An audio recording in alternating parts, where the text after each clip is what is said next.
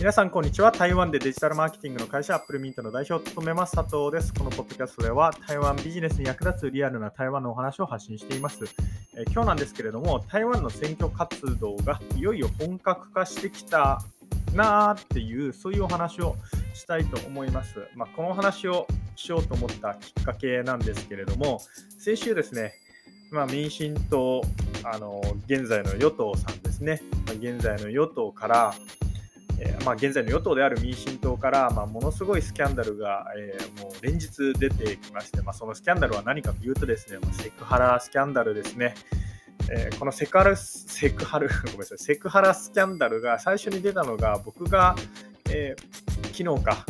あの、ポッドキャストでお話しした鍵師のイベントに出た6月1日に、ま、まず出まして、ま、そのニュースの内容っていうのが、確か、えー、元民進党のそのアルバイトさんっていうのかな、まあ、そこでちょっと、えー、働いていたスタッフの方がですね、まあ、なんか、えー、何なんだろう、プロモーションビデオとか、まあ、あるいはいろんなクリエイティブを制作するなんか監督さん、ディレクターさんがいるらしいんですけれども、そのディレクターさんに、えー、いろいろと誘われたのかな。で、それを断ったんだけれども、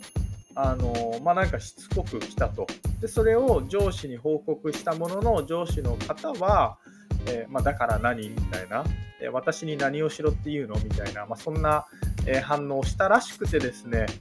まあ、そんな、それを、え元アルバイトさんかなんかがですね、6月1日に告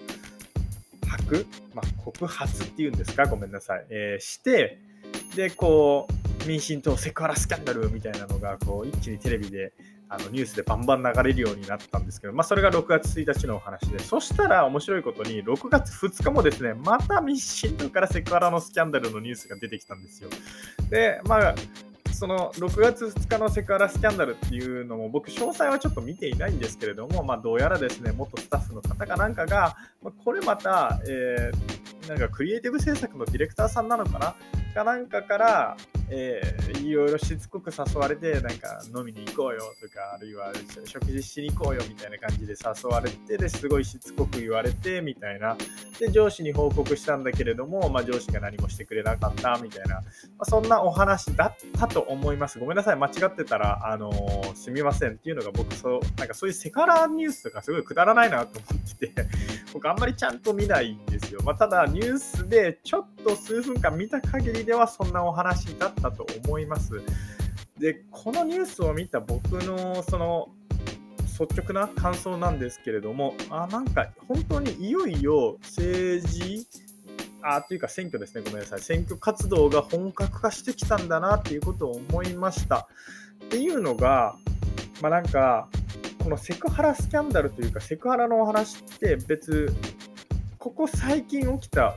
お話じゃないっぽいんですよ。まあ、結構前のお話、まあ、結構前って言っても、なんか、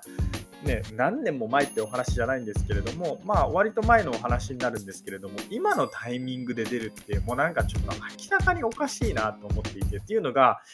今から、まあ、来年の1月の投票日にかけて、もう選挙活動っていうのは始まってるんですね。まあ、なので僕はこれなんか情報合戦みたいなのかなっていうふうに思います。で、まあ、メディアもですね、まあ、ガンガンそのセクハラスキャンダルを報道するメディアもあれば、まあ、一部報道をするっていうメディアに分かれて、で、まあ、なんでかっていうと、まあ、一部のメディアはちょっと国民党寄りで、で、一部のメディアは民進党寄りで、みたいな、まあ、そういうのが、やっぱ台湾にはあるんですね。でちなみに、テレビ局って、あのテレビ局によって民進党色みたいな、あるいは国民党色、あのまあ、国民党の色みたいなのがあるので、えー、日系の大手企業に勤める方っていうのは、めったにテレビに出演しません。あのまあ、出演しないのは何でかっていうとですね、まあ、その個人の方々がオファーを受けて、その人たちが出演したくてもあの出演できません。えー、本社から絶対ノーが出るパターンっていうのが多いです。まあ、それは何でかというとですね、まあ、どこかのテレビ局に出演すれば、絶対に何らかの、えー、政治の色があるんで、まあ、そうすると、その企業イコール、なんかその政党を支持しているみたいに思われるので、まあ、そうするとビジネス的に良、えー、くないということでですね、えー、大手企業に勤める方っていうのは、まあ、めったにというかほぼほぼほぼテレビに出演しないと思っていますというか、えー、僕のお友達ですね、えお友達が、え日系のすっごい大手に勤めているんですけれども、まあ、彼が、えー、まあ、僕にそんなことをお話ししてくれました。えー、以前ですね、テレビ局の、まあ、ディレクターさん、あるいはプロデューサーさんからオファーをもらったんだけれども、本社に確認したらノーが出たと。まあ、それは何でかというと、まあ、そういうその政治職、えー、自分たちの会社がどこかの政党と結びついているみたいに思われたくないっていう、まあ、思惑があるから、えー、本社のを出したっていう、まあ、そういうお話でした。えー、まあ、あと最後になるんですけれども、その台湾におけるセクハラ